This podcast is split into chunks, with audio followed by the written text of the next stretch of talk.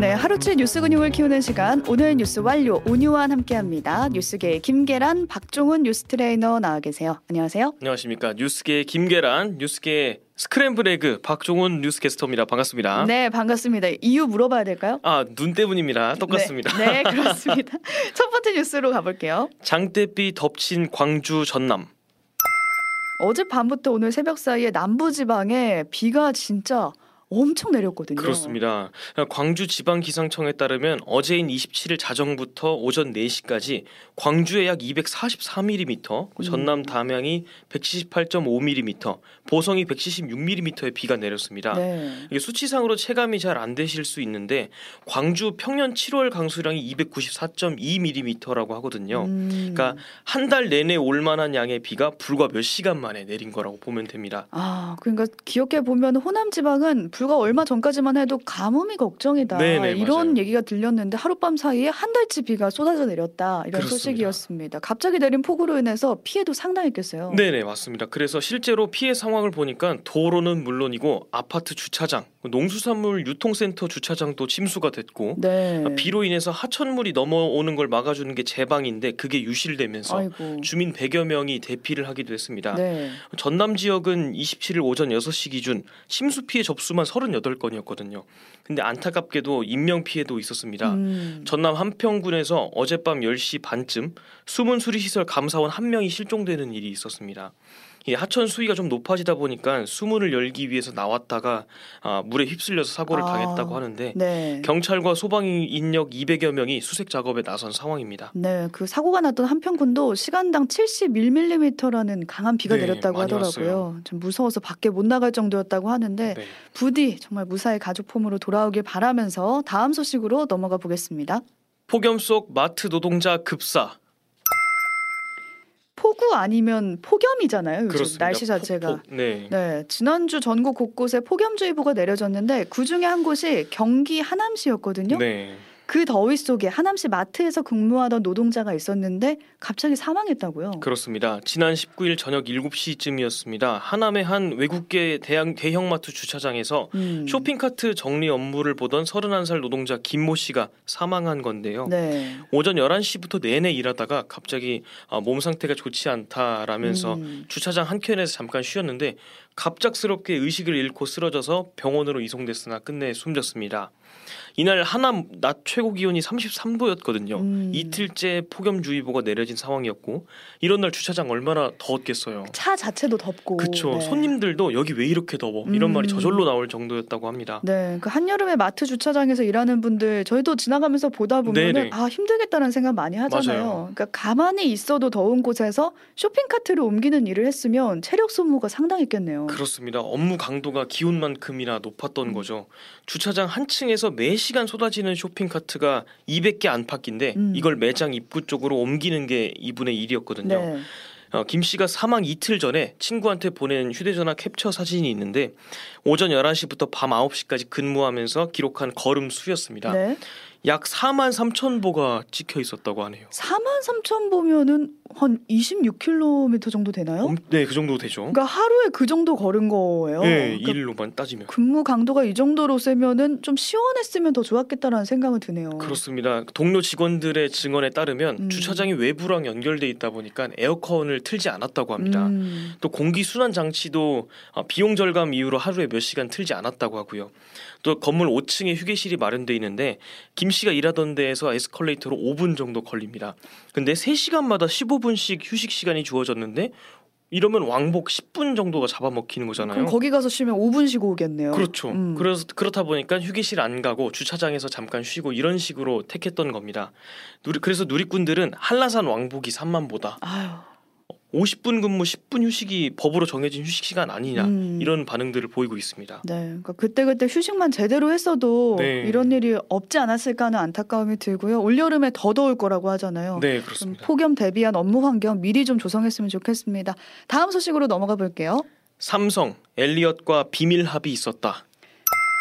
지난주에 뉴스탐구 생활 시간에 저희가 자세히 한번 짚어드린 바 있는데 개요만 좀 정리해보면은 7년 전에 삼성이 삼성물산과 제일모직을 합병하는 과정에서 네네. 이 삼성물산 주주들에게 불리한 합병을 진행했잖아요. 네. 그리고 이 과정이 이뤄질 수 있도록 도와준 게 박근혜 정부였는데 그때 당시에 네. 네. 그 당시 삼성물산 주주였던 게 외국계 기업인 엘리엇이었어요. 네. 그래서 엘리엇이 우리 정부에게 소송을 냈거든요. 네. 결국에 우리 정부가 엘리엇한테 우리 세금으로 지금 우리 세금으로 1,300억 원을 물어주게 됐다. 그렇죠. 1,300억. 이런 내용이었거든요. 네. 그래서 뭐 삼성이 이거 물어내야 되는 거 아니냐. 우리 정부 돈 네. 나가니까 이런 얘기도 나왔는데 이미 삼성이 엘리엇과 비밀 합의를 했다 이런 보도가 나온 거예요. 그렇습니다. 2015년에 이재용 당시 부회장의 삼성그룹 경영권 승계를 정부가 도우면서 벌어진 일이었잖아요. 근데 말씀하신 건 이제 회사가 국가한테 건 소송이었고 회사 대 회사로도 당시 주식값이 너무 터무니없게 낮게 책정됐다라면서 소송이 있었는데 네. 엘리엇이 이 소송을 갑자기 취하를 했었습니다. 알고 보니까 당시에 삼성물산이 엘리엇한테 비밀 합의를 했다는 겁니다. 네. 오늘 한겨레가 단독 보도를 했습니다. 이 사실을 왜 이제 와서 드러난 건지 궁금해요. 이게 한국 정부랑 엘리엇 간의 분쟁 해결 절차 과정에서 알려진 건데요. 그래서 법무부가 비밀 합의 이행을 했으면 그거에 따라서 엘리엇이 삼성물산한테 추가로 받은 게 있으면 국가가 줘야 할 손해액에서 공제해야 된다 이렇게 얘기를 했습니다. 네. 근데 문제는 삼성이 이런 합의를 했으면 투자자들한테 공개를 했어야 하는 거라는 거죠. 이게 만약에 안 그러면 공시 위반 소지가 있거든요. 네, 그러니까 이런 부분들은 투자자 보호를 위해서라도 미리 공시가 돼야 되는 건데 네네. 뒤늦게 이제야 공개가 된 거예요. 그렇습니다. 그리고 작년 대법원 판결이 나왔는데 삼성물산이 합병할 때 당시에 다른 주주들한테 제시한 주식 매수 가격이 약 5만 7천 원이었습니다. 근데 대법원이 이게 너무 낮다고 평가를 하면서 6만 6천 원이 적당하다고 했거든요. 약 네. 6만 6천 원 정도. 근데 엘리엇이 대법 판결 나오자마자 미리 체결된 비밀 합의에 따라서 그 차액만큼 돌려받았다고 합니다. 이게 약 724억 원이었어요. 그러니까 엘리엇은 앞서 말씀드린 대로 소송을 중간에 취하를 했는데 네. 소송 판결에 따라서 돈을 받았다는 거예요. 그렇죠. 그럼 다른 주주들 간에 좀 형평성이 어긋나는 거잖아요. 그렇죠. 그렇죠. 그래서 정부기관에서 입장이 어떤지도 궁금하네요. 일단 금융감독원은 비밀 합의 내용이 당사자들 사이 일이라서 확인이 어렵고 현재 파악한 걸로는 보고 사유에 해당되지 않는다라고 얘기를 했습니다.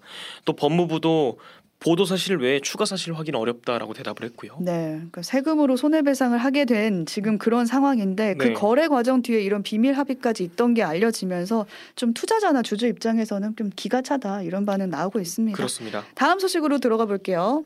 황의조 법적 대응 예고.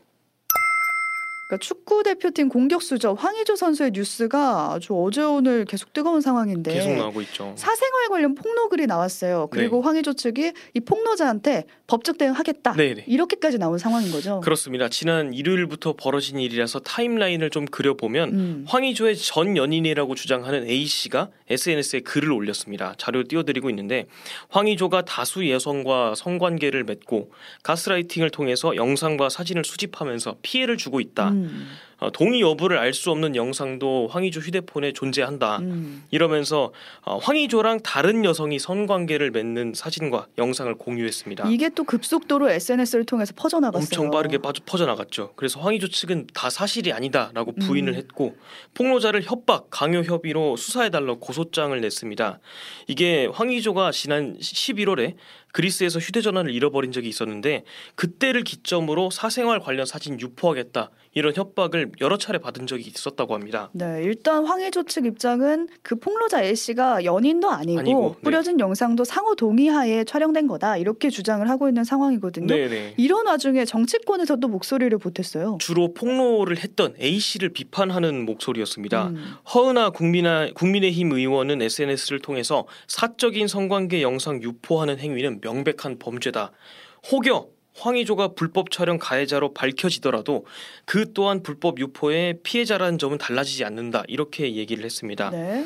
또 문성호 국민의힘 전 대변인도 황의조 선수가 관계 정립을 하지 않은 게 문제라면 폭로자는 왜 관계를 정립하지 않은 남성과 성관계를 가졌나 이런 발언을 보태기도 했습니다. 네, 그런데 이 사건 아직 뚜렷하게 밝혀진 바가 없어서 양측의 없어요. 주장만 나온 상태니까 좀 더 네. 지켜봐야 되지 않나 싶습니다. 다만 지금 퍼져나간 영상 자체에 이제 달라고 네. 온라인에서 사고팔고하는 행위도 이뤄지고 있다고 하는데 그거 자체가 처벌 대상이라는 점 알아두시면 네. 좋겠습니다. 마지막 소식으로 가볼게요. AI 민증 사진 써도 되나요? 그러니까 요즘에 인공지능이 만져주는 네. 그 프로필 사진이 유행이란 말이에요. 맞습니다. 근데 이 사진을 신분증에 사용하려고 해서 논란이 일고 있는 거죠. 그렇습니다. 이거 이용자가 10장에서 20장 정도를 등록하면 스튜디오에서 촬영한 것처럼 고퀄리티 프로필 사진을 주는 건데 유료 네. 서비스거든요. 네. 근데 인공지능이 만든 사진으로 주민등록증 새로 팠다 이런 인증글이 올라오고 있습니다.